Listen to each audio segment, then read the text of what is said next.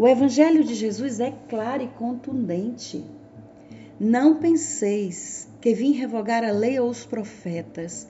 Não vim revogá-los, mas cumpri-los. Porque, na verdade, vos digo: até que passem o céu e a terra, não passará um só i, uma só vírgula da lei, sem que tudo se cumpra. Portanto, quem desobedecer a estes mandamentos, ainda que mínimos, e ensinar os outros a fazer o mesmo, será considerado o menor no reino dos céus. Mas quem os praticar e ensinar, será considerado grande no reino dos céus. Céus e terras passarão. E o que nos deixa mais convictos dessa verdade bíblica é que os nossos olhos estão vendo um processo inicial do fechamento deste ciclo, deste céu e desta terra em nossa geração. Quantas coisas, meus queridos, têm acontecido dia a dia. Aquilo que a imprensa mostra aquilo que alguns canais fechados mostram, aquilo que, que não, não são mostrados na sua realidade total, aquilo que são omitidos, mas que nós temos conhecimento depois. Quantas coisas estão acontecendo todos os dias no mundo inteiro que estão é como se estivesse preparando a terra. É o que chamamos as dores do parto para um novo tempo que virá. O que devo fazer? Me assustar? Não. Ter medo? Também não. Me esconder? De jeito nenhum, porque não é possível se dar esse escondimento. O que devemos fazer é nos preparar é estarmos atentos aos movimentos de Deus em torno de nós. Devemos mergulhar na Sua palavra todos os dias como a grande novidade. Não importa se seja uma leitura que você já ouviu 50 vezes ou se você já leu 300 vezes, não importa. A palavra de Deus, ela tem que ser nova todos os dias em nossa alma. O que nós conhecemos de céu e de terra vai passar, porque a palavra diz até que. Então há um tempo limite. Tudo que está na palavra vai se cumprir. O evangelista Mateus nos apresenta uma narrativa detalhada de como se dará isso no seu evangelho. Como é que vai acontecer isso? Nós estejamos preparados. Estamos vendo com os acontecimentos diários que nós já estamos traçando uma rota para esse desfecho final, a passagem do céu e da terra. Pois é tempo de preparação e de anúncio do reino, é tempo de confiança plena em Jesus Cristo, tempo de colocarmos em prática a nossa fé, a nossa confiança em Deus. Tempo de consertarmos os nossos estragos, tempo de reparação, tempo de escutar a voz de Deus. Nossa vida cristã tem seu fundamento em Cristo.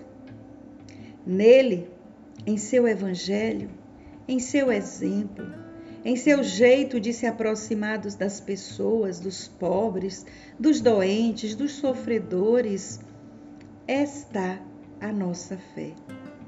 Ele é a lei por excelência. Seu evangelho é palavra irrevogável que nos leva à plenitude da vida. As outras coisas passam, até nós passamos, mas permanece somente seu amor.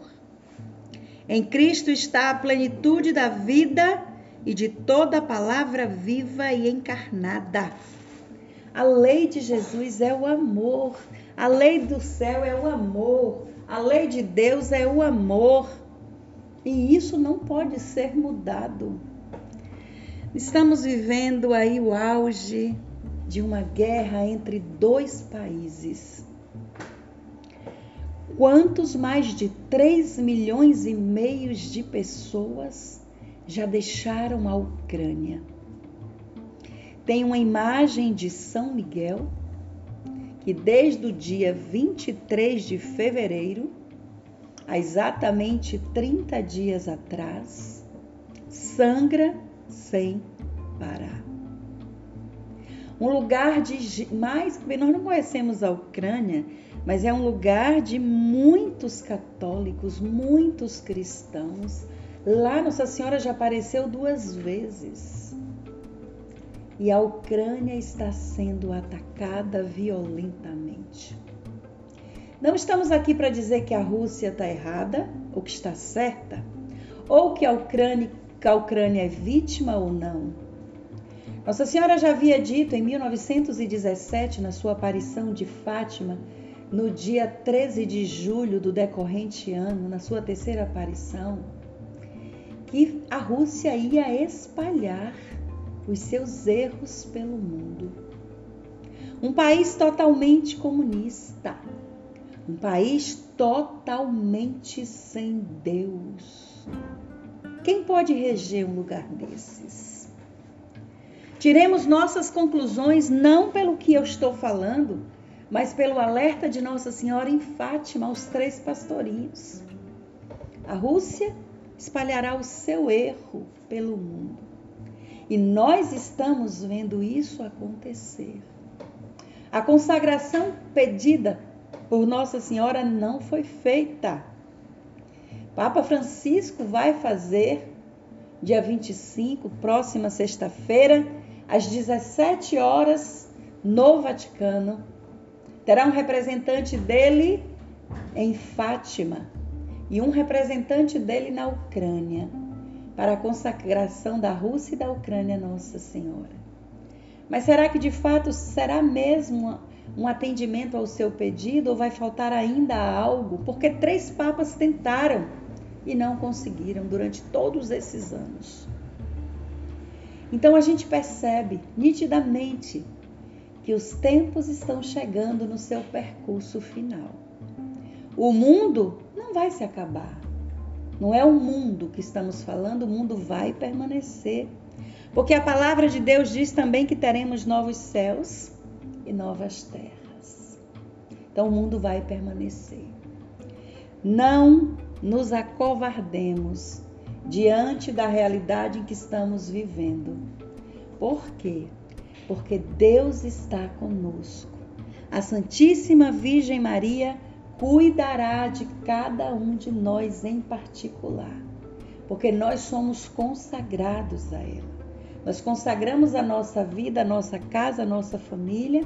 Se você não fez ainda, faça. É tempo, é chegado o momento. Não espere muito para se consagrar, Nossa Senhora, não faça o quanto antes, porque aqueles consagrados e separados certamente terão um papel diferenciado nesse fechamento de ciclo onde o céu e a terra vai passar.